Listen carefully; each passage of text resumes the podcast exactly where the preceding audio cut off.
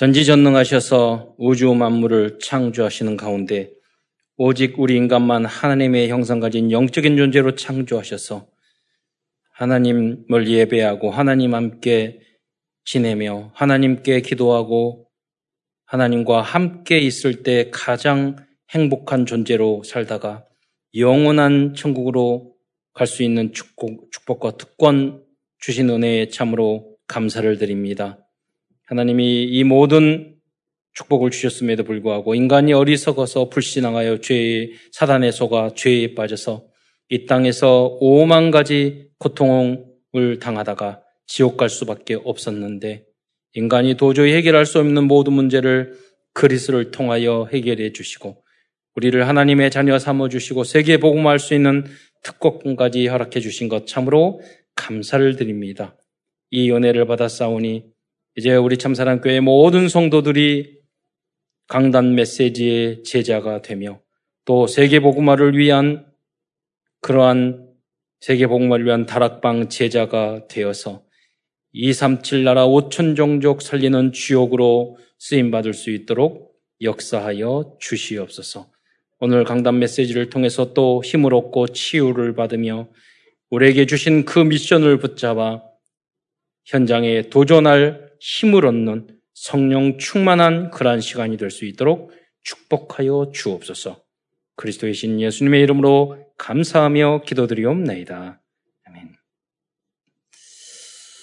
어, 먼저 뭐 강산 메시지 성취를 할까요? 또 어, 증 증거를 하면 우리 새롭게 몇 달 전부터 우리 교회에 오신 성도 한 분이 계시는데 어, 코로나 시대니까 전도하기 어렵잖아요. 그래서 우리 영상 어, 전체 카톡방에 계속해서 우리 강단 메시지, 새벽 예배, 수요 예배, 뭐 어, 그리고 구원의 길 다 1분, 3분, 5분 올리고 있거든요. 근데 이분이 계속 그것을 보시더니 어, 한 달 전에 에, 사역하시는 우리 권사님이 그분이 포럼한 걸 봤더니 너무나도 강단 메시지를 잘 붙잡는 거예요.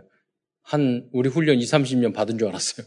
깜짝 놀, 어, 놀랐는데 그분이 아, 그 말씀 하시더라고요. 나도 이렇게 에, 다른 성도들처럼 전도하고 싶고 다른 사람을 영적시키고 싶다고 그러시더니 어, 몇십 년 동안 교회를 다니셨어요. 그랬는데 처음으로 어머니 나이 90세 되셨는데 요양원에 계신 가셔서 처음으로 영상을 어, 영접을 시키시고 그거 다 복고 어, 그리고 어, 너무 기뻐하시는 모습을 보았습니다. 그래서 그, 그 증거로 그건 너무 감사하니까 에, 성전에 이제, 헌물을 선사했어요. 그게 이 화분 두 개입니다. 그래서 아, 성령 인도 받으면 다 어, 자, 내가 해야 될 인도 받아야 될 것을 아시는구나. 아, 그리고 어, 단 한 사람 그분이 그냥 혼자 되는 것이 아니라 여러 성도들이 지교회에서 다락방을 통해서 야, 돕고 양육했기 때문에 어, 그렇게 된거 어, 아니겠어요? 그래서 여러분들이 그 한 사람이 되시기를 축원드립니다. 그래서 그럼 강단 메시지를 붙잡아야 할 이유가 뭐냐면 여러분 딴 세계 복음화를 위해서는 세계 복음화 메시지 우리가 은혜 받아야 되고 훈련 받아야 되겠지만은 결국은 새 가족은요 우리들이 우리 교회 안에서 양육해서 제자를 만들어야지 세계 복음화 할수 있는 제자도 되는 거예요. 그러기 위해서는 여러분이 강단 메시지를 통해서 은혜 받을 수 있도록 여러분 인도해 주셔야 돼요. 그래서 여러분이 결국 지교회의 제자가 된다는 것은 그 지교회에서 뭐를 할 거냐?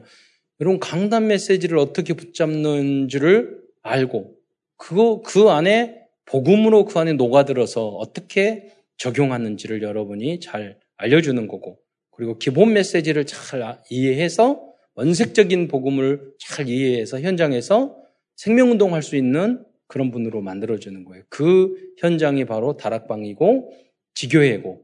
예. 그래서 그 지교회도 내가 무슨 어떤 교육자가 하는 게 아니라 내가 직접 이 강단 메시지를 붙잡고 내가 가르치는 것이 아니에요. 지교회는. 내가 지교회를 인도하는 사람이 증인이 먼저 돼야 돼요. 말씀 성취. 내가 이번 강단에 이렇게 깨달았다. 아, 나 목사님이 이렇게 하라고 했는데 난 이렇게 못하고 있었다. 그것도 잘하는 것보다 우리가 실수했는데 나는 이게 안 되는데 그게 더 큰 은혜가 될 줄, 될 수, 될 때도 많다니까요. 그러니까 내가 잘하는 것만 포로 말하는 말이 아니에요. 예. 어떻게 인간인데 그 말씀을 다 따르겠어요. 하나님의 말씀은 이렇게 기준을 줬는데 나는 그렇게 못하고 있어서 내가 구원의 은혜의 사랑을 받았으니 그 말씀을 내가 따라가야겠다고 이번에 결단을 했다. 깨달았다. 이런 포럼을 하는 것입니다. 오늘 본문에 보면 읽었던 성경 본문 내용을 보면 원수를 갚지 말며 동포를 사랑하며 내 자신같이 사랑하라고 그랬어. 이게 어떻게 우리가 할 수 있는 일이겠습니까? 저 우리 가문에도 보면 원수가 가족 중에 있잖아요. 가까운 데 있어요. 예, 길거리 지나가는데 가끔 자동차 때문에 다툼이 일어날 때 진정한 원수는 아니거든요. 예, 가족 중에 있어요. 가까운 데 있어요. 예. 근데 저희도 어, 가족 안에 그런 원수 같은 그렇게 괴롭히고 있거, 계속 있거든요. 있었거든요. 우리 아버님한테 말했죠. 아버님, 아, 저 아버님이 처리를 하세요. 능력도 있고 실력도 있고 얼마든지 할 수 있는데 왜 가만히 놔뒀어요? 그러면 우리한테 원수 갚으라고? 내가 그랬더니 야, 아버님이 하시는 말씀이 아, 그렇게 원수 갚지 않고 그렇게 참는 것이 너희한테 더 좋은 거야. 그래서 어, 우리 아버님 믿음 주, 나쁜 별로 없는 줄 알았더니 그, 그거 보고 굉장히 믿음이 있는 수준이 쉽지 않거든요. 막 욕하고 가끔은 뭐 불평하고 욕은 하죠. 그런데 우리가 원수 갚으라고 그랬더니 그렇게 하면 안 된다. 예, 화가 나니까 인간인지라 나쁘게 말할 수도 있죠. 그런데 그거를 시도를 안 하는 거예요. 예, 얼마든지 할 수 있는데 예. 어, 왜?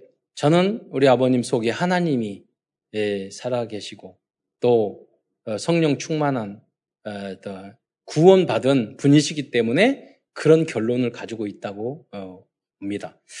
여러분이 착하해서 참는다 얼마 못 갑니다. 왜, 왜 기다리고 참아야 됩니까? 성경에서 그렇게 말씀하셨어요.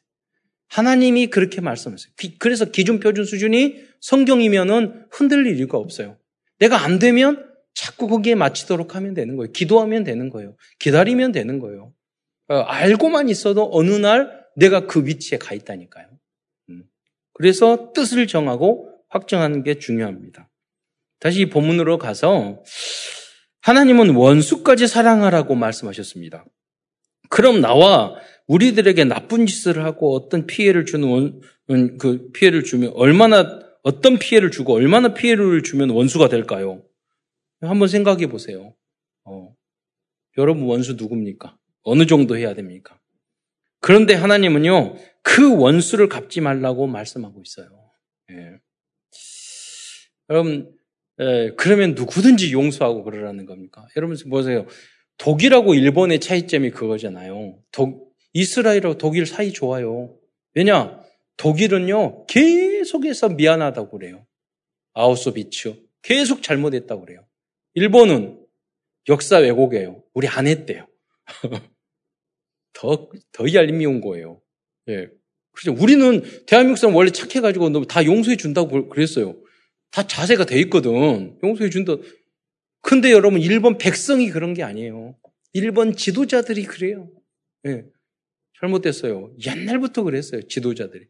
여러분, 2차 태평양 정제, 2차 대전 때 그 수십만, 수백만이 고통당하고 어려움을 당했던 사람이 누구예요? 아무런 무고한, 예? 감이자 가지고 특공도 해가지고 자살하고 죽는 사람이요. 다 백성들이에요. 일본에. 그러니까 리더자들이 잘못하니까 백성들이 고생하는 거예요. 네. 어, 여러분 우리 한국이 축복된 게 뭐냐면 전 세계가 선진국이 되는 그 과정에 보면 다들 나, 다른 나라를 제국주의가 돼가지고 노예로 끌려 끌어가고 영국, 스페인, 포르투갈, 네덜 다 마찬가지요. 식민지를 어마 어마하게 몇십 년, 몇백 년 착취해가지고 그들이 부를 쌓았어요. 근데 유일하게 그러지 않는 나라가 있어요. 우리 대한민국이에요. 네. 우리 나무 침탈하거나 그러지 아니라 순수하게 우리의 노력과 땀으로 해서 개발도상국에서 그 전쟁 6.25를 이겨내, 디뎌내고, 예, 일용할 양식 문제 해결하고, 또 개발도상국에 대해서 이제 선진국이라고 막 우리만 모른대요 선진국인지 거기까지 반열에 오르게 된 것은 여러분 순수하게 우리 노력과 땀이에요. 왜 그랬을까요? 아니 남북 대체하고 있는 상황에 강대국이 주변에서 막 방해하고 있는 상황, 상황에도 그랬다니까요. 저는 하나님이 이 사랑으로 어, 237 나라를 살리기 위해서 하나님이 우리나라에 미션을 줬다고 믿습니다. 그래서 복음을 더욱더 원색적인 복음을 강화시켜야 돼요. 그리고 제국주의, 민족주의, 서로 분열, 준열하고 전쟁 일으키고 자기의 이권만 일으키는 그 사랑이 없는 메말란 황폐한 그 국가관, 잘못된 생각을요, 성경 중심으로 바꿔줘야 돼요. 그게 성교인 줄 믿으시기 바랍니다. 여러분, 심지어요, 여기 보면 원수가 죽으거든 먹이고 목마르거든 마시우라고 말씀했어요. 이 정도 수준이 돼야 되니까 랩런트들이 여러분 어, 왜 우리가 그렇게까지 해야 할까요? 그 이유는 우리도 그보다 다 악한 죄인이잖아요. 예.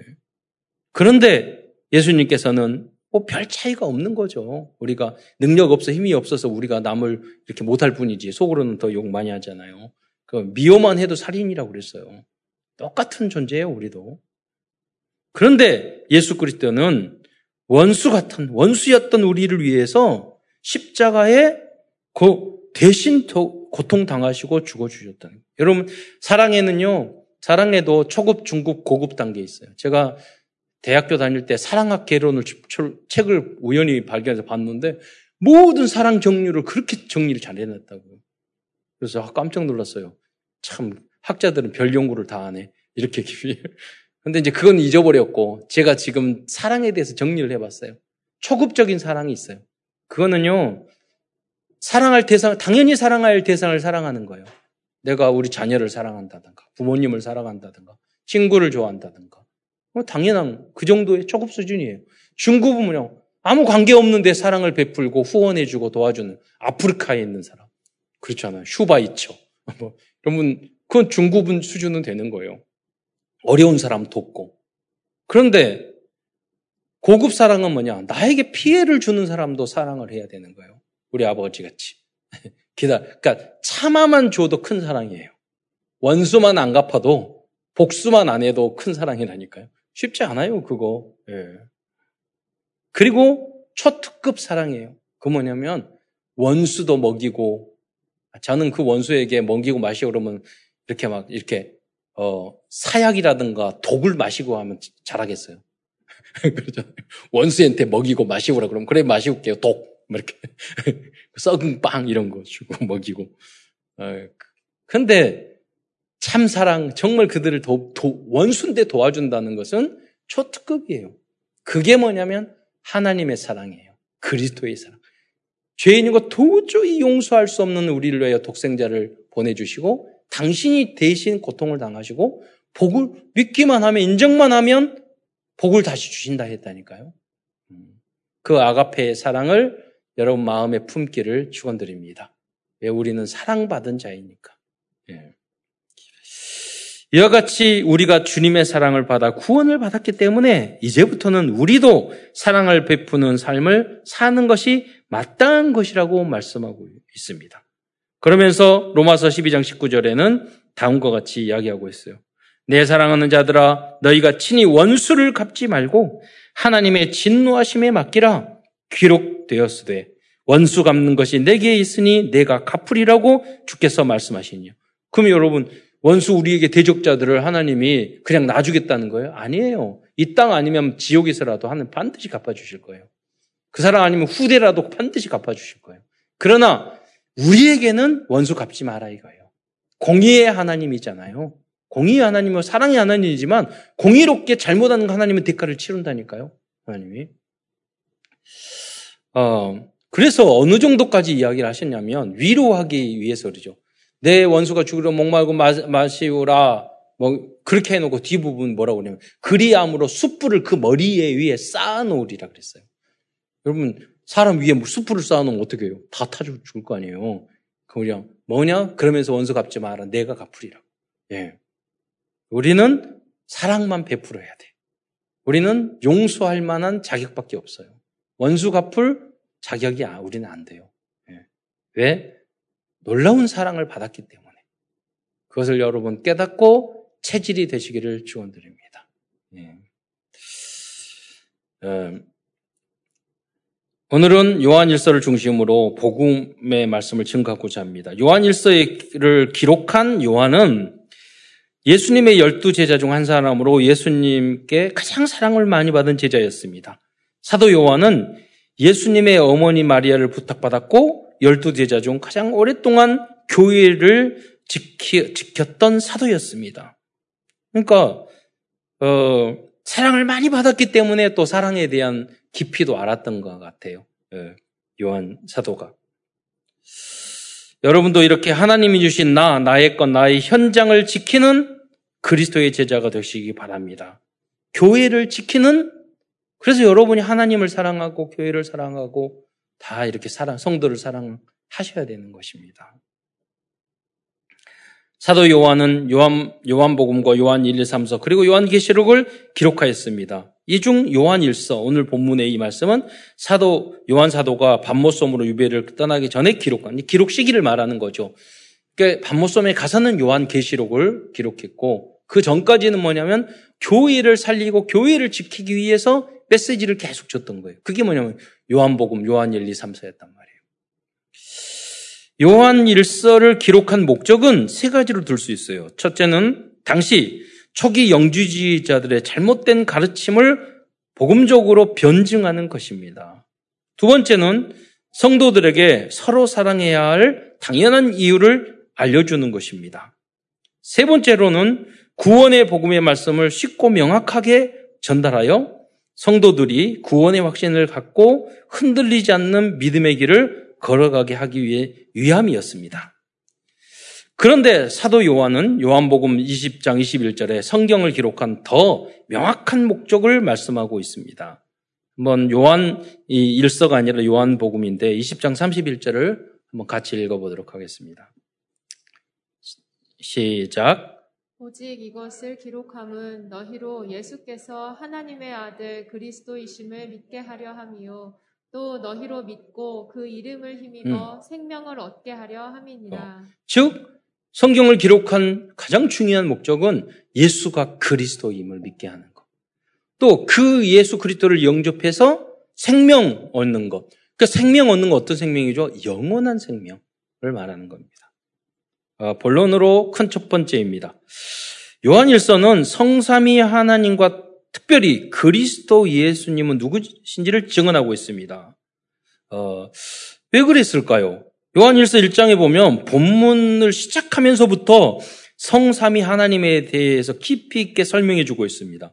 그 이유는 성부, 성자, 성령이신 하나님과 예수님과 성령님을 정확히 알고 영접하는 것이 구원이기 때문입니다.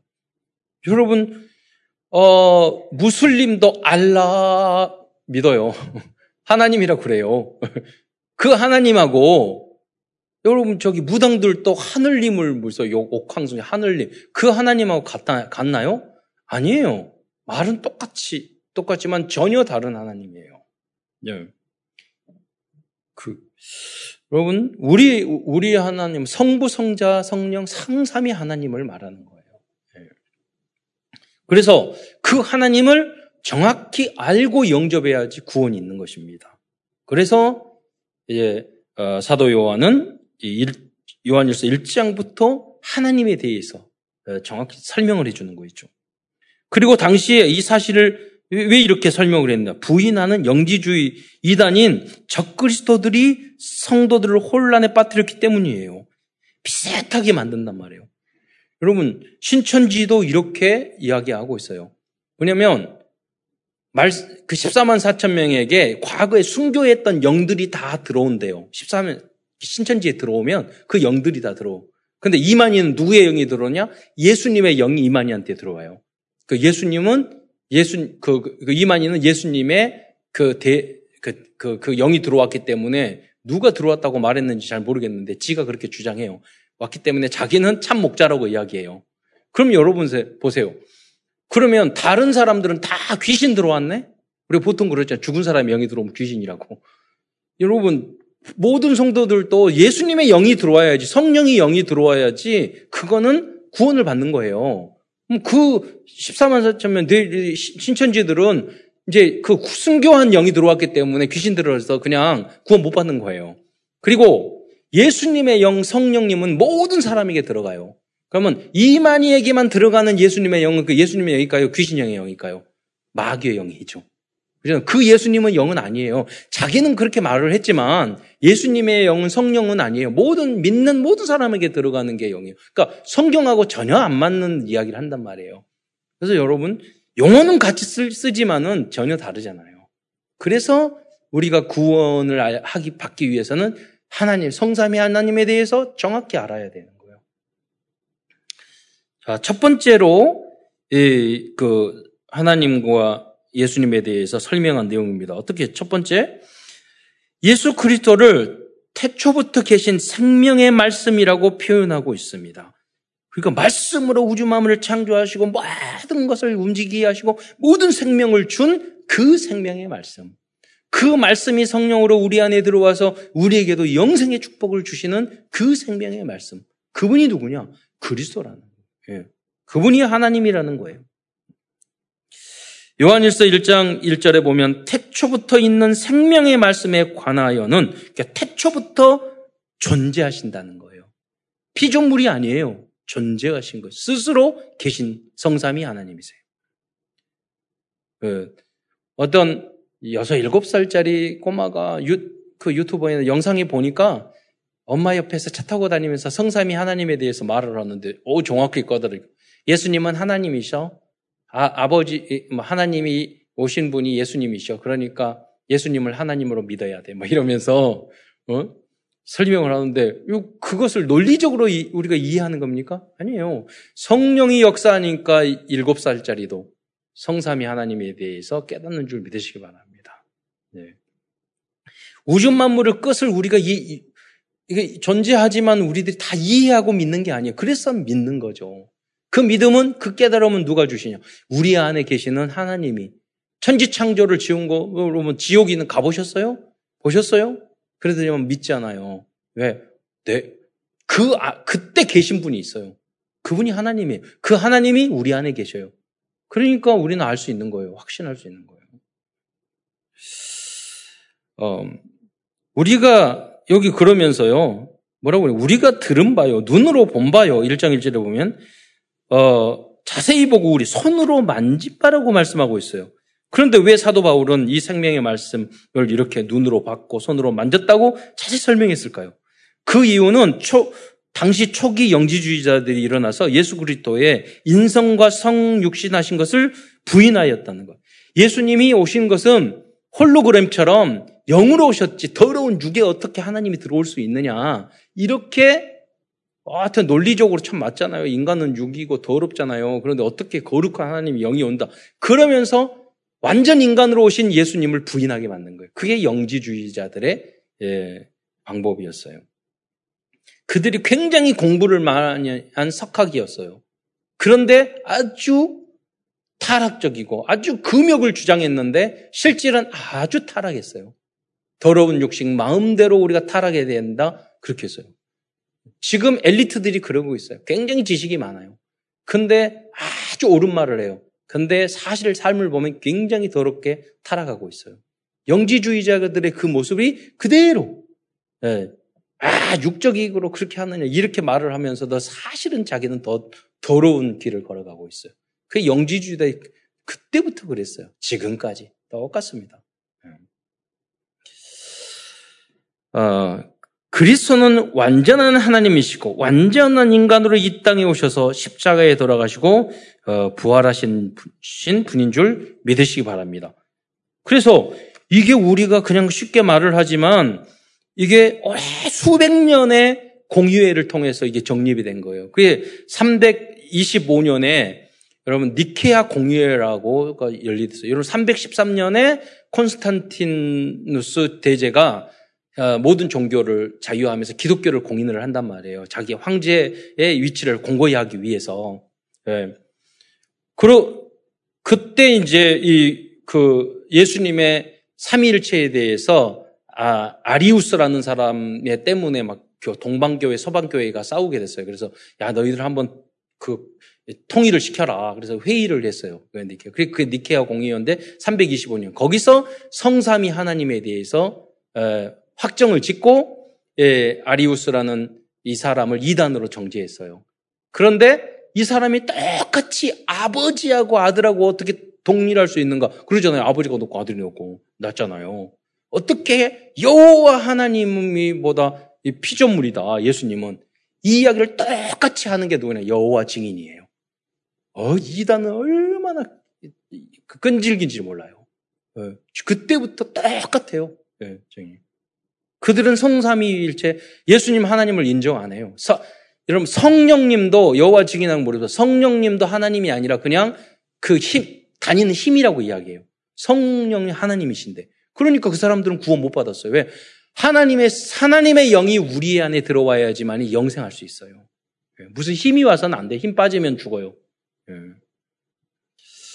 똑같이 하고 있어요. 네, 수백 년 동안 이 진리를 지키, 지켜온 것입니다. 우리도 똑같이 그것을 다시 종교 잘못 카톨릭이 여러분 우리 역사가 기독교가 먼저지 카톨릭은 500년 그, 그 후로부터 나온 거예요. 이 10명의 황제를 통해서 300년 동안 핍박받았던 것이 기독교예요. 많은 사람이 착각하고 있어요. 천주교가 형님이고 기독교가 아우라고 절대 그렇지 않습니다. 역사를 보면 300명, 400년, 500년 동안 기독교가 지금 우리가 믿었던 그 상태 그대로 믿다가 나중에는 종교하고 이 로마 카톨릭하고 정치하고 야합하면서 타락하기 시작했어요. 그래서 어, 여신 숭배 사상인 어, 마리아를 받아들이고 우상 숭배도 하게 하고 제사도 하게 하고 그렇게 해서 타락한 거예요. 그래서 지금 천주교는 절대 기독교가 아니에요. 네. 성경 중심이 아니에요. 네. 교리문답 가르치 성경. 성경은 얼마든지 교황이 다 바꿀 수 있는 말씀이라고 그 가장 큰 거예요. 그렇게 가르치고 있어요. 네. 우리는 말씀 중심으로 살아가는 거예요. 네. 여러분 하나님이 지키신 이 진리를 여러분 사수화하시기 바랍니다. 그래서 종교개혁에서 다시 복음을 어, 찾은 게 누구냐면 칼빈이에요. 그래서 칼빈 신학이 정리가 돼서 그, 그 신학을 우리가 그대로 장로교의 신학을 받고 있고, 우리 교단은 뭐 어떤 일을 하냐. 그 중에서 시간이 지나다 보니까 그리스도와 전도와 이 현장성이 약해졌잖아요. 그러니까 이것을 이 실천하는 신학을 강화하는 게 우리가 다른 종파를 만든 게 아니라 우리 장로교예요. 장로교 안에서 그리스도, 전도, 복음, 성교가 약화되니까 그거를 강화, 강조해서 더 원래 그랬어요. 회복을 시키는 운동을 우리 교단에서 하자는 거예요. 음. 그 사역에 주역으로 쓰임 받는 어, 우리 교회와 여러분이 되시기를 축원드립니다. 두 번째로 요한일서 1장 2장에 보면은 예수님에 대해서 설명하는데요. 예수 그리스도를 영원한 생명이시라고 말씀하고 있어요. 예.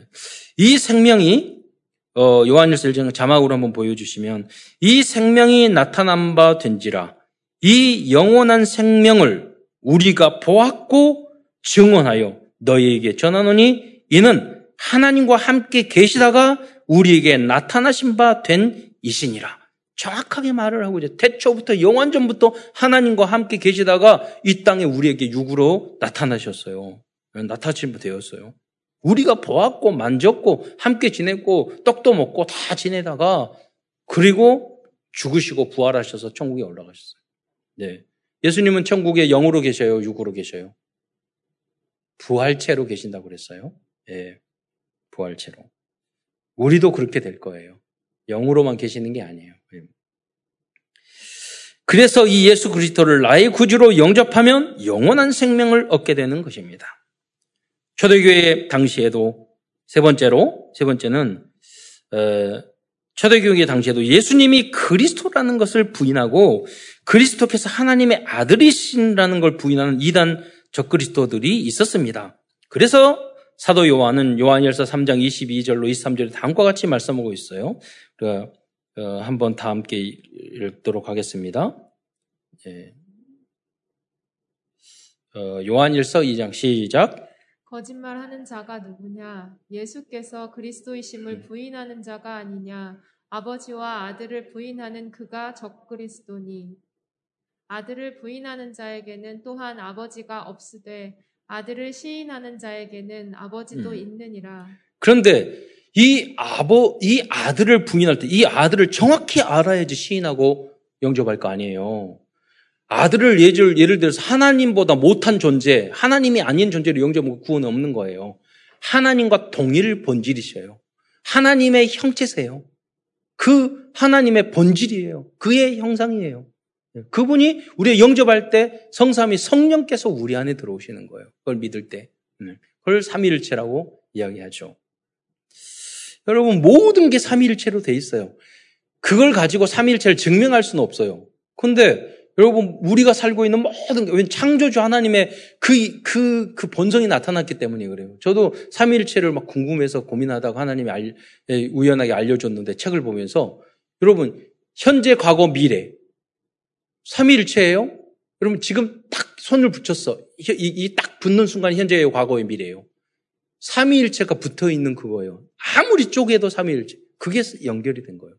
그러면 여러분 현재가 없으면 과거나 미래가 있어요, 없어요? 셋 중에 하나 없으면은 존재할 수 없어요. 예. 하나님도 성부, 성자, 성령 중에 한분 빼면 존, 존재가 안 하는 거예요. 아, 존재할 수 없는 거예요. 가로 높이 세로도 높이가 제로 보세요. 없어져요. 공간이라는 게 없어져요. 세로도 제로면 없어져요. 그러니까 모든 것을 삼위일체로 하나님은 구성하셨어요. 네. 그것을 수십 가지 찾아낼 수 있어요. 네. 과학자들도 모르는 거예요. 네. 근데 보면 그 눈으로 보면은 아 이거구나 네, 알 수가 있, 우린 있어요. 아, 큰두 번째입니다. 요한 일서에서는 이제 하나님의 사랑과 그리스도의 십자가의 대속으로 구원받은 하나님의 자들은 어떻게 살아야 할 것인가 이 삶에 대한 그 말씀을 하고 있어요. 그 중에 특별히 첫 번째로 사랑 하나님의 사랑을 어, 본받아서 우리도 참 사랑을 실천하면서 살아야 된다. 어, 그래서 요한 일서를 보면 어떤 성경보다도 사랑에 대해서 많은 본문이나 내용을 가지고 있습니다. 그 내용을 이제 찾아보도록 하겠습니다. 요한일서 3장 14절로 18절의 예, 어, 말씀입니다. 어, 그 내용을 한번 예, 읽어보도록 하겠습니다. 14절 시작. 우리는 형제를 사랑함으로 사망에서 옮겨 생명으로 들어간 줄을 알거니와 사랑하지 아니하는 자는 사망에 음. 머물러 있느니라. 여기 보면 사랑의 실천을 구원과 연결시켜 있어요. 이거 강조하는 거예요. 그만큼 사랑이 중요하다는 것을 의미하는 거예요. 여러분, 하나님의 사랑이 이 안에 있고 복음이 그건 뭐냐면 복음이 있다면 그렇게 안 사랑할 수 없어요. 그럼 얘 내가 사랑이 잘 안 나타나고 사랑 실천이 안 되고 형제를 사랑을 못 하고 있다는 것은 뭐냐면 역으로 내 안에 그리스도의 은혜와 복음, 구원의 은혜가 그만큼 약하다는 뜻이에요. 예. 그 복음과 구원의 은혜 깨닫고 깨달을수록 우리는 초급, 중급, 고급, 초특급까지 올라갈 수 있어요. 그건 내가 아직 나에게 잘해주는 사람에게 잘해주고 나에게 싫어하는 사람에게는 싫어해버리고 미워해버리고 그러면 초급 수준의 복음밖에 안 된다는 뜻이에요. 그렇잖아요? 예. 내가 아무 관계다 없는데 나를 어, 내, 그 사랑하고 도와주고 이런 사람은요. 여러분 전도를 할 때 그분들하고 무슨 관계가 있어요? 해도 좋고 안 해도 좋아요. 그렇잖아요. 그런데 복음 전하잖아요. 우리가 아프리카에 나 어려운 사람, 장애인들이나 뭐 우리 우리 노인복지하고 장애복지 하는데 안 도와줘도 돼요. 안 해도 돼요. 그런데 왜 우리가 하죠? 그 사랑을 조건 없이 우리가 받았기 때문에 우리도 베푸는 마음이 있었기 때문에 그걸 하는 거예요. 왜 사회복지를 해요? 왜 남을 도, 도, 도와요? 네. 그건 뭐냐면 그 은혜와 사랑을 받았고 그 은혜가 많은 사람일수록 아무 이유 없는데도 남을 도우려고 한다는 말이에요. 예. 그래서 여러분이 복음이 깊이 깨달아지는 것만큼 더 사랑의 사람이 되는 줄 믿으시기 바랍니다. 그것을 이야기하는 거예요. 3장 15절에 보면 함께 읽겠습니다. 시작. 미워하는 자마다 살인하는 자니 살인하는 자마다 영생이 그 속에 거하지 아니하는 음. 것을 너희가 아는 바라. 그러니까 형제를 미워하면 지옥 가겠네요. 이 내용을 보면 이건 뭐예요? 과장법이요. 강조해서 이야기하는 거예요. 이 정도 마음을 가지고 형제를 사랑해라. 왜? 여러분, 그 요한 사도의 입장에서는 구원받고 이제 영, 예수님 믿고 그런 건 어떻게 보면 쉬울 수 있어요. 영접하는 거. 그러나 교회를 지키고 이 진리, 삼위일체 진리를 지키고 교회가 계속하기 위해서는 성도들이 서로 이 진리의 말씀과 성도들이 서로 사랑하지 않으면 지속할 수 없어요. 그렇잖아요. 그래서 교회를 지속하기 위해서 내 이권, 내 삐지고 내가 사랑의 수준이 낮으면은요, 그 교회 다 깨져요. 결국 하나님을 안 믿는 게 아니에요. 예수님을 안 믿는 게 아니에요. 그렇잖아요. 삼위일체를 안 믿는 게 아니에요. 근데 이 그리스도의 사랑을 진, 수준 있는 고급의 수준의 믿음이 안 되면, 안 되면 지키지를 못해요. 그건 가정도 마찬가지고 교회도 마찬가지예요. 그래서 이 정도로 강조하는 거예요. 너희들이 사랑을, 형제를 사랑하고 성도를 서로 사랑하지 않으면 너희들은 지옥 간다. 구원 못 받을 정도로 그 마음을 가지고 여러분 사랑을 실천해라. 왜? 그게 교회를 지키는 길이기 때문에 그래요. 3장 16절을 보겠습니다. 시작. 그가 우리를 위하여 목숨을 버리셨으니 우리가 이로써 사랑을 알고 우리도 형제들을 위하여 목숨을 음. 버리는 것이 어. 마땅하니라. 이 정도로 형제와 교회와 성도를 사랑하라는 거예요. 랩런트도 마찬가지예요. 우리가 이 마음, 아, 우리 나무 내 자식도 아닌데 나무 자식하기 위해서 왜 이렇게 희생을 해? 예. 초급 수준의 에, 사랑, 초급 수준의 복음, 초급의 신앙은 그래요. 그러나 중급 가도요 아무 관계 없지만 랩런트기 때문에 내 자식은 아니지만 내가 희생해서 라도 그 일을 하는 거예요. 고급이 가면, 아, 말 안 듣고, 진짜 나한테 배신하고 뒤통수 때리고, 저도 많이 도왔거든요. 그런데 배신하고 뒤통수 때리고 그러더라고요. 많이. 예. 그런데, 그래도 우리는 참아야 돼. 여러분, 여러분, 복수 안 하고 참는 것만 해도 고급이에요. 되게 힘들어요. 그러잖아요. 참아주는 것만 해도. 예. 예. 왜? 우리는 사랑을 받았기 때문에. 그렇게 가야 돼요. 그러니까 목숨 이 정도 우리를 위하여 목숨을 우리가 형제를 위하여 목숨을 바탕보다 목숨을 걸 만한 마음이 아니면 사랑 안 된다니까요. 네. 유지가 안 됩니다. 그러면 제가 이 설교에도 금방 잊어버릴 거예요. 그래서 계속 들으라는 거예요. 체질이 될 때까지. 네. 3장 10절 누가 이 세상의 재물을 가지고 형제의 공피함을 보고도 도와줄 마음을 닫으면 하나님의 사랑이 어찌 그 속에 걸려? 여러분, 여러분 사랑은 돈 안 드는데 하는 거는 마음을 주는 건데 이게 현찰 들어가면 또 마음이 또 달라져요. 그렇잖아요. 자녀들 그러나 자녀들아 18절에 보면 우리가 말과 혀로만 하지 말고 행함과 진실함을 하자. 사실적으로 실천해야 될 실천하는 믿음을 가지라 이거예요. 하나님 사랑하고 교회를 사랑하면 교회에 헌신해요. 헌금해요. 헌당 헌금도 하고 아르티스절도 헌금도 하고 실천을 한다니까요. 내, 내가 그것이 안 나온다는 건 내 그 사랑의 수준이 낮고, 낮다는 뜻이에요. 예. 연애할 때는 막 쓰잖아요. 예, 사랑의 수준 따라. 그러잖아요. 예. 연애는 배신도 당할 수 있지만, 하나님 앞에 주님의 몸된 교회에 헌신하는 것은 영원토록 남아요. 대대해서. 예. 저는 우리 어머니 아버지 절대로 망하지 않고 잘될거 믿어요. 왜? 바보같이 우리 어머니 아버지 평생 교회와 남을 위해서 헌신하고 할아버지 할머니 때부터 네, 전통이야. 좀 재산 좀 물려놓고 물려주고 가지. 있는 것도 다 기부하고. 그런데 저는 믿어요. 예, 거기에 천만 배로 주실 걸 믿어요. 그, 그 길을 여러분은 정목사 함께 가는 거예요, 여러분. 예, 그냥 배만 타면 돼, 여러분. 예, 그냥. 예. 그리고 순종하고 복종만 하면 돼. 그러면 여러분 지옥으로 다 예, 쓰게 됩니다. 그래서 여러분이 낮에는 나중에는 복의 근원이 되시기를 축원드립니다. 그래야죠. 여러분이 그런 조상 후대들에게 이런 말을 들어야 돼요. 여러분이 야 우리 엄마 아버지는 교회 하나님을 위해서 너무 헌신했기 때문에 우리는 그냥 뒤로 넘어도 잘 되고 잘 될 거야 복 받을 거야 이렇게 하게 된다니까요. 예. 요한 1서 4장 7절로 12절에 말씀입니다. 이 본문은요, 고린도 전서 13장 사랑 장의 내용과 함께 사랑에 대해서 가장 잘 표현해 주고 있는 말씀이에요. 예, 그래서 이, 뭐, 시와 같고 너무나도 내용이 좋죠. 7장 12절부터 7절부터 12절까지 다 함께 이 본문은 읽어보도록 하겠습니다. 큰 소리로 여러분 뭐 영상으로 보는 분도 따라 읽어야 돼요. 예, 비대면이기 때문에 큰 소리로. 예, 시작. 예. 사랑하는 자들아 우리가 서로 사랑하자. 사랑은 하나님께 속한 것이니 사랑하는 자마다 하나님으로부터 나서 하나님을 알고 사랑하지 아니하는 자는 하나님을 알지 못하나니 이는 하나님은 사랑이심이라.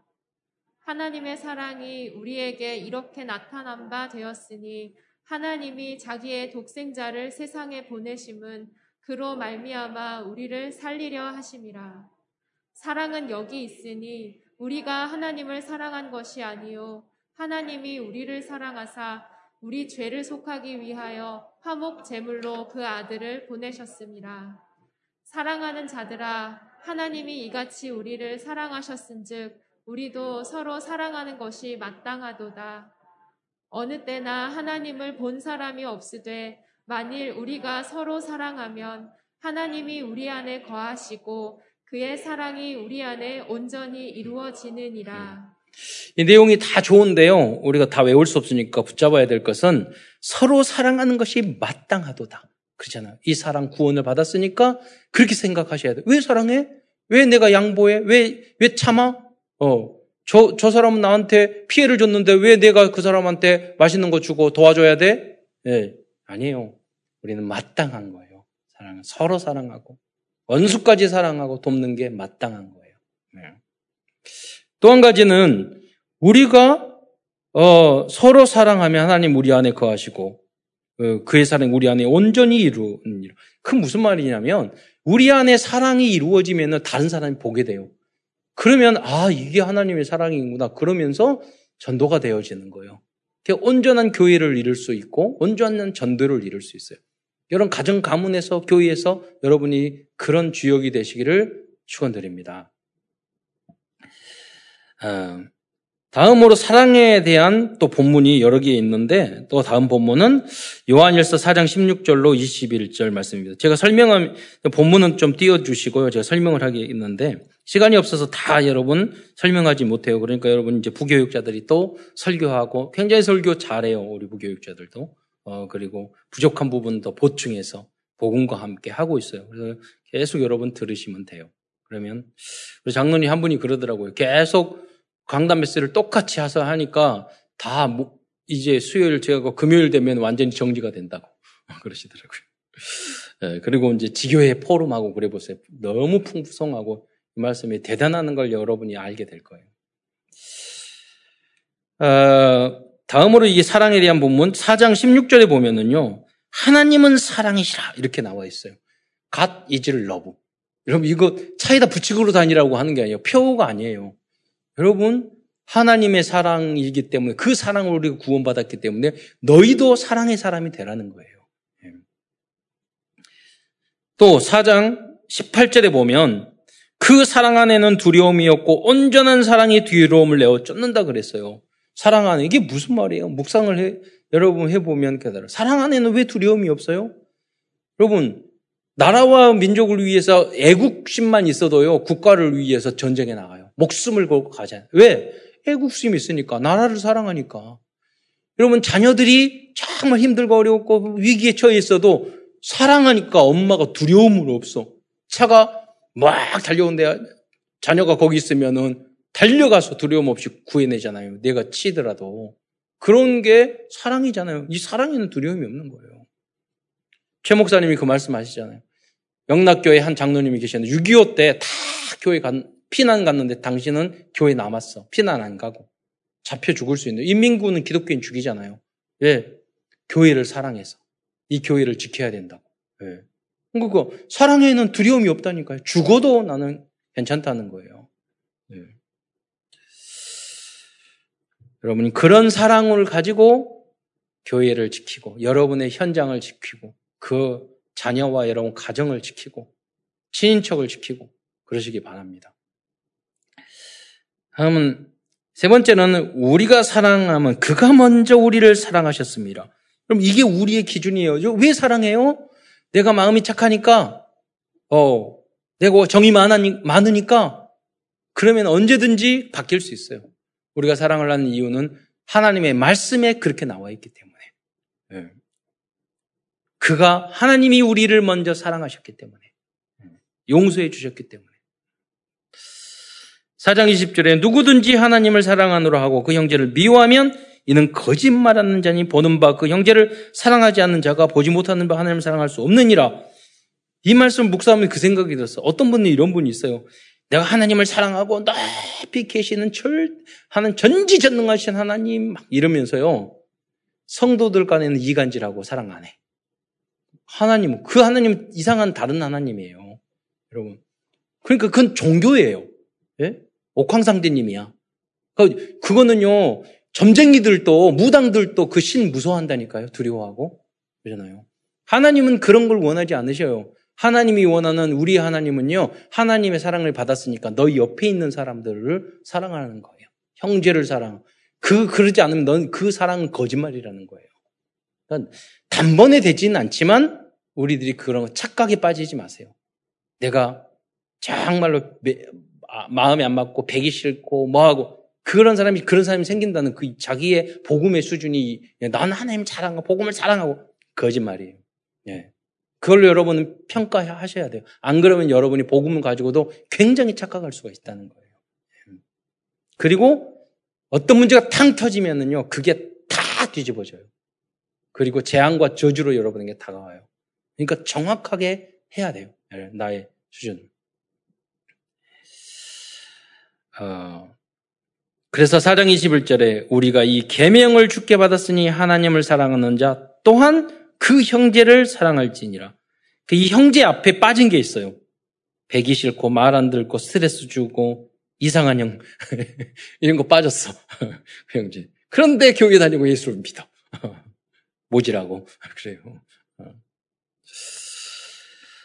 그래서 서로 사랑은 그리스도인에게 있어서 사실은 당연 필연 절대성입니다. 왜? 그 은혜와 사랑을 우리는 받았기 때문에. 몸둘 바를 모르기 때문에.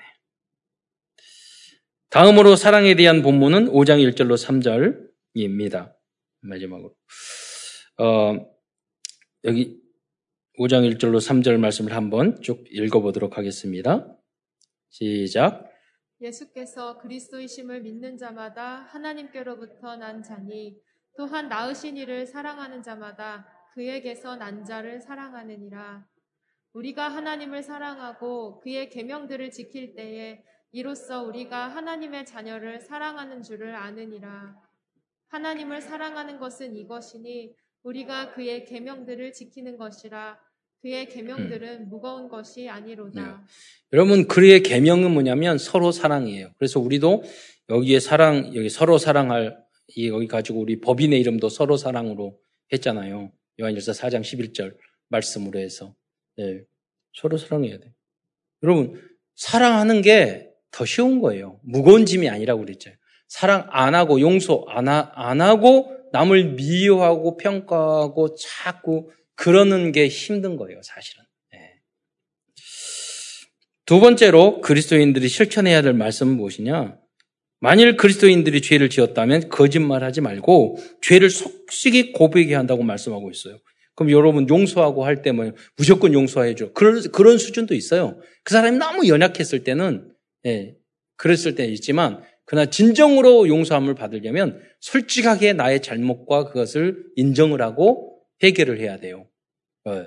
여러분 예수님도 여러분 죄인일 나는 죄인입니다 하고 회개하고 영접했을 때 구원받잖아요. 나는 죄인 아니에요. 그럼 거짓말하는 자라잖아요. 구원받을 수 없어요. 인정 안 하면. 사람과의 관계도 마찬가지. 내가 잘못했으면 굉장히 어려운 일이에요. 어렵고도 쉬운 일이에요. 무슨 말이냐면 나를 나의 잘못을 인정하고 나의 거짓말했던 것을 진실로 말하고 이게 굉장히 어려운 일이에요. 그러나 그렇게 안 하면 더 힘들어져요. 거짓말하면 네, 더큰 문제가 와요. 이때 여러분 진실하게 여러분 말을 할 때 용서 안 해줄 것 같지만 그때 오히려 용서도 가능하고요. 사실적으로 문제가 쉽게 해결, 해결돼요. 관계도 쉽게 이루어져요. 자기의 잘못과 이것을 인정을 하고 나의 잘못. 어제도 목사님들하고 1시간 30분씩 30분 양쪽 전화했는데 서로 자기 잘만 잘 잘한 이야기만 하고 이 설교 좀 들었으면 됐어요. 그 목사님들. 자기가 잘못, 상대방이 잘못한 이야기만 하고 자기 잘못하는 것은 몰라. 남들은 다 알아. 잘못으로. 그 서로 그래. 이 사람은 사례반, 장대반 이야기하고 장, 상대방의 잘못한 이야기하고 나의 부족한 것을 볼줄 모르고. 왜냐하면 복음과 사랑이 부족하기 때문에 그래요. 네. 목사님도 그러는데 하물며 여러분. 네. 그러니까 예수님도 그랬잖아요. 너희보다 나 나는 더 너희 나보다 너희는 더 큰 일도 하리라. 그랬으니까 여러분 목사님들보다 더 훌륭한 믿음을 갖기를 축원드립니다. 네. 나의 잘못, 나의 부족함을 인정 안 하잖아요. 그러면 이렇게 된단 말이에요. 착각에 빠져서 싸우는 이유가 그거예요. 네. 거, 거짓, 거짓말하는 것은 여러분 사탄의 흑암 가운데 잡혀 있는 상대입니다. 거짓말하면 나의 잘못과 죄와 실수나 나의 부족함을 인정 안 하는 거죠. 왜 그래요? 안 보이니까 흑암 가운데 있으니까 나의 부족한 게 안 보이는 거예요. 예. 남들은 다 보고 있는데. 예. 그리스도인은 빛으로 나와야 합니다. 빛은 거짓 없이 모든 죄를 진실하게 고백하는 것입니다. 그럼 중독자들도 12단계, 앞으로 우리가 중독 치유 단계를 만들어야 돼요. 중독 치유를 받는 12단계 중에 하나가 뭐냐면, 여러분, 나의 모든 잘못과 죄를 그 윤리 도덕적으로 추잡하고 더러운 걸 다 그대로 말을 해야 돼. 그래야 치유되는 거예요. 그리고 그렇게 잘못해하고 상처 입었던 사람에 대해서 다 전화라도 미안하다고 해줘야 돼요. 그래야지 치유가 되는 거예요. 내가 치유가 되는 거예요. 네. 벌을 받을 것은 벌을 받고. 그런데 그렇게 했을 때요, 정상 참작이 돼요. 예. 100분의 1, 10분의 1로 줄여줄, 줄여줄 수도 있어요. 예. 세상법도. 요한일서 1장 6절부터 8절 어, 말씀입니다. 우리가 함께 합독하도록 하겠습니다. 시작. 만일 우리가 하나님과 사귐이 있다 하고 어둠에 행하면 거짓말을 하고 진리를 행하지 아니함, 아니함이거니와 그가 빛 가운데 계신 것 같이 우리도 빛 가운데 행하면 우리가 서로 사귐이 있고 그 아들 예수의 피가 우리를 모든 죄에서 깨끗하게 하실 것이요. 만일 우리가 죄가 없다고 말하면 스스로 속이고 또 진리가 우리 속에 있지 아니할 것이요. 네. 만일 우리가 우리 죄를 자백하면 그는 미쁘시고 의로우사 우리 죄를 사하시며 우리를 모든 불의에서 음. 깨끗하게 하실 것이요. 예, 고백만 하면 되는 거죠. 어, 한장 더 읽었는데요. 한 절을. 즉, 여러분, 자신의 죄를 인정하지 않는 사람은 진리 속에 없는 사람이라고 8절에 보면 말아요. 그러니까요. 이 정도로 강하게 이야기한 거죠. 네. 내가 나는 죄인입니다. 여러분 전도하기 가장 힘든 사람이 뭐냐면 나 그렇게 죄가 많으면서도 자기를 의롭다고 생각하고 포장하고 드러날까봐 감추고 그런 사람 어려워요 굉장히. 근데 아, 제가 말했잖아요. 노방전도 하는데 어떤 나이 드신 분이 이렇게 하기를 전 예, 뭐 복음 전하러 와서 복음 들어보셨어요? 그랬더니 예수님 들어보셨어요? 그랬더니 한 말이 아 나는 죄가 많아서 교회에 못 간대. 그분들은 전도하기 어렵겠어요? 쉬웠겠어요? 너무 쉬웠어요. 그렇잖아요. 내가 죄인이라고. 그죄 예수님이 의인을 부르러 온 게 아니라 죄인을 불러 회개시켜 구원하러 왔다고. 너무 쉬운 거잖아요. 교회, 교회는요, 말하자 더, 어르신, 어르신보다 더 못된 인간들이 많다고, 교회 안에는. 그런데 믿으니까, 인정하니까 예수님이 씻어주는 거라고. 네. 쉽잖아요. 교도소에서 여러분 그 전도하기 어려울 것 같아요? 하나도 어렵지 않아요. 쉬워요. 왜? 다 죄인으로 인정한 사람들이 많기 때문에. 네, 자기를. 다음으로 요한 사도는 그리스도인들이 이 땅에 하나님의 나라를 확장하기 위해서 이 세상에 있는 것들을 사랑하지 말라고 말씀하고 있습니다. 육을 가지고 우리 인간이 세상에 욕심 당연히 있죠. 그러나 이거는요, 우선순위를 말하는 겁니다. 그러나 세상에 너무 여러분 욕심을 가지면요 세상이 여러분을 때려요. 예. 하나님이 세상 복을 여러분 받지 않기를 원하시는 거 절대 아니에요. 그러나 우선순위가 있어요. 특히 하나님의 자녀는. 내 영혼이 잘된 것 같이 본사에 잘되고 강건하기를 원하노라. 우선순위가 있다니까. 우리 하나님의 자녀예요. 신분이 불신자와 전혀 달라요. 예. 이, 이 사람이 시공간을 초월하는 세상을 사랑하지 않고 하나님 먼저 사랑하는 사람들이 시공간을 초월한 영적 섬이시고 이때 이 세상의 빈 곳을 살리는 파수꾼, 영적 의사, 그리고 하나님의 대사로 쓰임 받을 수 있습니다. 세상을 너무 사랑하는데 여러분 세상 치유할 수 있겠어요? 세상을 너무 부러워하는데 안 된다고요. 예. 요한일서 2장 15절부터 17절 말씀을 함께 읽겠습니다. 다시 한번. 시작. 이 세상이나 세상에 있는 것들을 사랑하지 말라. 누구든지 세상을 사랑하면 아버지의 사랑이 그 안에 있지 아니하니 이는 세상에 있는 모든 것이 육신의 정욕과 안목의 정욕과 이생의 자랑이니 다 아버지께로부터 온 것이 아니요 세상으로부터 온 것이라 이 세상도 그 정욕도 지나가되 음. 오직 하나님의 뜻을 행하는 자는 음. 영원히 거하느니라. 여러분이 조심해야 될 것은 특히 랩런트들은 직장 생활할 때 월급이 얼마다 뭐 이런 것 생각을 하면은요 절대 성공 못 해요. 내가 이 일을 잘하고 내가 거 배워가갖고 미래의 그림을 그려야지 내가 이 월급이 얼마고 뭐를 해주고 뭐를 해주고 그러면 그럼 이미 그거는 돈을 사랑하는 것은 일망 아는 게 악의 뿌리예요. 계속 악적인 것이 와요. 예. 이 일을 땀을 흘려서 시간을 내서 전문성을 가지고 배워서 그럼 어떤 뭐 책에도 나왔다니까요. 내가 어떤 분야에 성공하려면 최소한 여섯 명 이상의 전문가에 대해 상담을 하라고. 이번에도 메시지 목사님 주셨잖아요. 인턴십을 하고. 우리 지방에서 제가 있을 때요. 그분이 삶이 너무나도 어려워가지고, 어, 이제 그 다 망했어요. 근데 아, 식당을 하고 싶어가지고, 어, 어떻게 했느냐. 서울에서 제일 잘하는데 그, 그 설렁탕집 전화해가지고요. 아무도 몰라. 나는 이 지방에 있는데 설렁탕 집을 하려고 하는데 기술이 없는데 거기서 몇, 아니, 한 달, 두 달 동안 배우면 안 되냐고. No 하겠어요? 무료로 와서 일하는데? 그리고 뭐 경쟁도 안 되잖아. 지방이잖아. 가서 그거 해가지고요. 다 성공해고 빌딩 다 지었어요. 여러분. 그러니까 여러분 내가 그 설렁탕집 선녀 본질적으로 그것을 잘 하려고 해야지 돈 사랑하고 도박하고 로또 로또 절대 사지 마세요, 여러분. 예, 인생 광증 망쳐요. 그 사고 자체가 여러분 망한 거예요, 이미. 네. 뭐 노력해야지. 일확천금? 예. 그걸 좋은 데 쓸 것 같아요? 예. 써도 그건 틀린 거예요, 그건. 돼도. 그래서 그, 그런 생각은 아예 없애버리고 여러분이 땀으로 전문성을 가지고 그렇게 하면 여러분이 안 되면 후대라도 복을 받는다니까. 네. 큰세 번째입니다. 음, 요한일서에는 구원과 관계는 아주 중요한 복음 요절들이 기록되어 있습니다. 이 복음 요절들은 스스로의 구원의 확신과 또 전도를 위해서 꼭 암송하는 것이 좋습니다. 첫 번째로 요한일서 1장 9절이 그 내용입니다. 네. 우리 우리들은 창세기 3장의 원죄와 그로 인한 자범죄 때문에 지옥에 갈 수밖에 없는 존재들입니다. 의인은 없나니 한 사람도 없다고 말씀하셨어요. 그러나 우리를 우리의 죄를 진실한 마음으로 자백하고 용, 용서해 주시 예, 마음으로 자백하면 용서해 주시고 깨끗하게 해 주신다고 말씀하셨어요.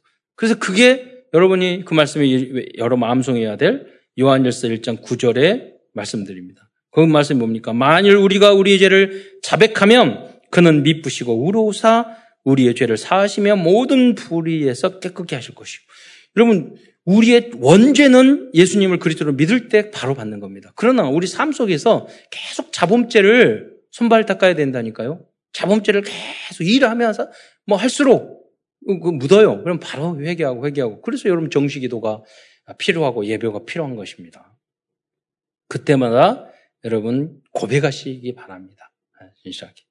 요한일서 2장 12절에는 자녀들아 내가 너희에게 쓰는 것은 너희 죄가 그의 이름으로 말미암아 사함을 받았음이라라고 말씀하고 있어요. 여기 보면 너희 죄가 그 이름으로 말미암아 사함을 받았음이라 라고 말씀하고 있어요. 그렇다면 예수 그리스도라는 이름의 의미는 뭐죠? 예수란 자기 백성을 그의 주에서 구원했다는 의미예요. 어. 여러분 예수라는 것은 그냥 구원이지만 예수라는 이름의 예수아라는 이름의 구약 아, 히브리어는 여호수아예요. 여호수아라는 뜻이 자기 백성을 그 죄에서 구원했다는 뜻이에요. 그리스도와 메시아라는 단어는 기름 부음을 받은 자라는 뜻이에요. 구약 시대에서는 선지자 제사장 왕에게 기름을 부었습니다. 그러나 그들은 참 그리스도가 아니에요. 그냥 그림자일 뿐이에요. 구약에 있는 그들은 자기의 문제도 해결 못했어요. 선지자 제사장 왕들이. 그러니까 그림자예요. 그런데 예, 예수 그리스도는 창세기 3장의 근본 문제인 불신앙죄 사탄의 문제를 완전히 해결해 주신 우일의 유일한 참 선지자 제사장 참 왕이십니다. 그 이 의미가 다 예수 그리스도라는 이름 속에 내포되어 있는 거예요. 이 예수 그리스도의 이름의 의미를 알고 영접했을 때 용서함을 받고 구원을 받게 되는 것입니다. 다음에 우리가 암송해야 될 요절은 요한일서 5장 11절로 18, 13절입니다. 여러분, 구원의 확신이 있으세요? 어, 어, 한번 물어보면은, 아멘! 그래. 지금 죽어도 천국 갈 수 있어요? 그러면, 아멘! 그러다가, 진짜요? 그러면은, 아멘! 그러다가, 다, 진짜요? 그러면은, 입 다물어 주잖아요. 예. 그럼 증거가 뭐예요? 그럴 때 나는 확신해요. 그게 아니라 하나님의 말씀을 증거로 줘야 돼요. 그 말이 요한, 요한일서 5장 10, 11절 13절이에요. 여기 나왔잖아요. 증거는 이것이니 하나님이 우리에게 영생을 주신 것과 이 생명이 그 아들 안에 있는 그것이라. 아들이 있는 자에게는 아들이 어떻게 있어요? 그 아들을 영접했을 때 내 안에 있는 거죠. 자에게는 생명이 있고 이 생명은 어떤 생명? 영원한 생명. 하나님의 아들이 없는 자에게는 생명이 없느니라. 내가 하나님의 아들의 이름을 믿는 그 하나님의 아들 왜 아들이에요? 어떤 어떤 분은 그, 러니까 여호와 증인이 그런다니까 아들 아버지 아들 예. 그 신분을 말하는 거예요. 이걸 좀 어려 어렵지만은요 신분을 말하는 거예요. 예를 들어서 강아지가 강아지를 낳으면 뭐죠? 강아지예요. 정확한 건 아니지만 소가 소를 낳으면 소자식은 소잖아요. 신분을 말하는 거예요. 인간 인간을 낳으면 인간이잖아요. 하나님이 하나님의 자녀를 낳으면 하나님이에요. 예. 그 본질 그를 말하는 거예요. 그러니까 정확한 건이라고 볼 수 없지만은 표현할 수는 없지만은 그거를 그래서 아들이라는 개념이 우리가 말하는 하나님 아버지 아들 아버지가 날 낳고 이런 수직적인 개념이 아니란 말이에요. 본체의 형상이라는 뜻의 예, 그 하나님은 그래서 예수님이 내가 하나님의 아들이라고 말을 했을 때는 이스라엘 민족이도 참남하도다 막 말을 했던 이유가 뭐냐면 여러분 그때는 신분제도이기 때문에 그 노예가 노예를 낳으면 신분이 노예야. 예. 저기 귀족이 귀족이 낳으면 신분이 귀족이야. 왕족이 왕족을 낳으면 신분이 왕족이야. 그러면 하나님은 하나님을 낳으면 하나님이야. 이게 그들에게는 상식적으로 있었던 거예요. 지금 민주주의 사회는 그게 요새는 아버, 아들이 아버지보다 더 높은데? 해 먹으려고 그러는데. 뭐 그러니까 뭐 그런 게 좀 다른 개념이에요, 여러분. 그래서 그때 문화도 우리가 그래서 좀 이해를 해야 되는 거죠. 내가 하나님의 아들의 이름을 믿는 다에게 이걸 쓴 것은 그러니까 그들이 봤을 때 아니 어떻게 하나님의 아들이 있어? 황제의 아들은 왕의 아들은 왕이 될 사람 왕이에요. 네. 그런 신분적인 개념이에요. 네.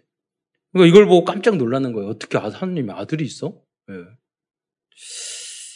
그러나 우리는 그를 알고 있습니다. 내가 하나님의 아들을 믿는 이름을 믿는 너희에게 이걸 쓴 것은 너희로 하여금 너희에게 영생이 있음을 알게 하렵니다.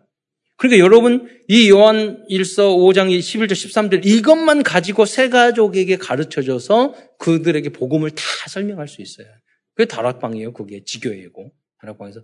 그러니까 특히 이제 지교에서는 여러분 전체 교회 흐름을 따라야 되게 강단 메시지 포럼 많이 해야 되겠지만 다락방에 가서는 원색적인 복음을 주로 설명을 해줘. 작은 요절이라도 이 성경 말씀을 그대로 풀어서 잘 이해하도록 해주면 돼요. 예.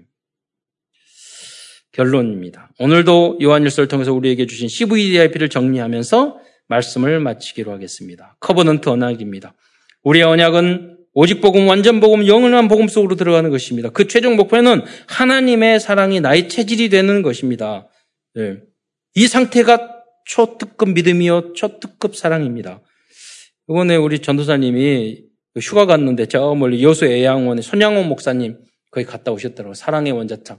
자기 아들을 죽인 두 아들을 한 명도 아니고 죽인 그 사람을 여순 반란 그 사태 때 그 자기 죽여 사형시키려고 그러는데 살리, 살려주라고 그래서 자기 아들 삼았잖아요. 예. 그리고 순 6.25 때 순교했고 그 문둥병자를 위해 살아갔고 뭐 그래서 사랑의 원자탕 선양목 그게 초특급 사랑이시죠. 예. 비전입니다. 우리의 비전은 237 나라의 성삼위 하나님의 완전 복음과 완전 사랑을 알려주는 것입니다. 영화 여러분 창끝이라는 영화가 있어요. 한번 보시기 바랍니다. 거기 보면 선교 현장에 갔는데 그 선교사들이 그 사람이 식인종들이에요. 그러니까 이 사람 죽이려고 창을 들고 와서 찔러서 성교사를 죽였어요.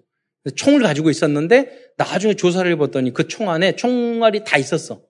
쏘면 살 수 있는데 안 쏜 거예요, 그 총을. 왜냐? 사랑 때문에. 죽어도. 그런데 그 나중에 그 성교사님이 부인이 가서 몇 년 동안 봉사하면서 왜 다시 이런데 또 왔냐 그랬더니 하나 예수님이 이렇게 사랑 우리를 위해 죽였기 때문에 이 사랑을 전파하기 위해서 왔다고 그랬어요. 그러니까 그 부족들이 다 예수 믿고 죽, 죽였던 그 사람은 그 원, 원주민 청년은 나중에 목사가 됐어요. 예. 그게 뭐냐면 초특급 사랑이죠. 예. 이 마음을 가져야지 선교할 수 있다는 거죠. 드림 꿈입니다. 만약 하나님의 사랑의 마음을 품기 위해 24시간 기도한다면 그 마음만 먹어도 하나님은 여러분 꿈을 다 이루어 주죠. 여러분 사랑의 마음이 없으면 할 일이 없어요. 근데 사랑의 마음을 갖잖아요. 할 것이 굉장히 많아요. 사회를 위해서, 뭐를 위해서, 뭐를 위해서, 어떤 분야를 위해서 할 일이 너무 많아요. 사랑의 마음이 식어보세요. 아무것도 할 일이 없어요. 네. 열정도 안 생기고, 의미도 없고, 되지도 않아요. 네. 이미지입니다. 우리는 하나님의 형상까지 하나님의 자녀입니다. 전도를 위한 이미지 트레이닝. 여러분, 그 사랑을 위한 이미지 트레이닝. 이번 주에 뭐냐면 여러분 가족들이나 친구들에게 마음 안 닫고 원수들이 있을 거예요. 그래서 전화 한번 하셔요. 이미지 트레이닝을 하세요. 전화해가지고 전화하면은 분명히 그렇게 말할 거예요. 왜 전화했어? 뵈기 싫은 것이. 꼭 상처 듣는 그, 그런 인가 그렇게 말해요. 아니, 그게 아니라 이번 강남 말세지에 목사님이 전화 너하고 뭐 우리 원수잖아. 근데 원수한테 전화하라고 그래가지고 전화했다고 해보세요. 이미지 트레이닝 연습을 좀 하고 예, 못된 것들은 별 어떻게 상대방에 상처를 줄지 그 그것만 전문이니까. 아, 그래서 믿음의 방패 이런 거 가지고 있어야 돼. 음. 여러분 그리고 사천 사람 인공지능 메타버스를 향한 이미지 트레이닝을 앞으로는 우리 아바타가 여기 다 앉아가지고 예배드리고 그럴 때가 있다니까요. 지금 그런 게임 다 만들었어요. 내가 와가지고 대신 막 싸우고 그러면은 예, 그런데 음, 사실은 정확한 건 아니지만 그리스도도 하나님의 아바타야. 이 땅에 와서 그대로 예, 했던. 먼저 앞서는 거죠. 성경은 모든 게 앞서요. 보면 양자 이론도 보면은 그게 다 성경이 뭐 핵 전자 보면은요 성경이 다 있어요. 왜? 성경이 진리니까. 여러분 핵이나 전자는요 무에서 유가 계속 만들어져요. 여기 왔다 저기 왔다 여기 왔다 어디서 뭔지를 몰라. 이게 빛인지 전자인지 알 수 없는. 우리 장로님도 전문의한테 물어보니 예, 물어봤는데 그게 뭔지 잘 모르겠다고 그런다니까요. 예. 그게 빛이 빛이라니까요. 그게 말씀이 음성이라니 파동이라니까요. 예. 그 원래 성 하나님이 그게 원조예요. 그래서 여러분이 여기에 조금만 여러분 집중해서 본다면 하나님이 천년의 응답, 미래의 응답. 그래서 우리 후대들이 거기에 주역이 돼야 되는 역사가 일어나게 될 것입니다. 프랙티스, 실천입니다. 어렵더라도 원수 사랑하시는 한, 원수까지 사랑하시 하나님의 사랑에 도전해 보시기 바랍니다. 하나님이 참으로 기뻐하실 것입니다. 예수 생명, 예수 능력 안에서 300다락방, 300 영접, 300다락방, 3지교회를 통해서 3천제자의 주역으로 쓰임 받는 그 한 사람이 되시기를 축원드리겠습니다. 기도하겠습니다. 사랑과 은혜의 주님 참으로 감사를 드립니다. 오늘도 어, 최근도 우리가 비대면으로 다 모일 수 없는 상황인데도 불구하고 교회와 예배와 성, 성도들을 하나님을 사랑하는 마음으로 참여할 수 있는 은혜 주신 것 참으로 감사합니다. 현장에 참여하지 말고 못하고 비대면으로 영상으로 예배에 참, 참여하는 그 모든 성도들과 렘넌트에게도 동일한 은혜와 역사를 더하여 주시옵소서. 모든 전도를 막는 모든 사랑을 막는 흑암의 세력을 권세 있는 주 예수의 이름으로 완전히 결박시켜 주시옵소서. 그래 우리 모든 성도들이 237 모든 종족 나라와 민족에게 복음을 전할 수 있는 그런 우리 대한민국으로 그런 우리 교단으로 교회로 쓰임 받을 수 있도록 축복하여 주옵소서. 그리스도의 신 예수님의 이름으로 감사하며 기도드리옵나이다.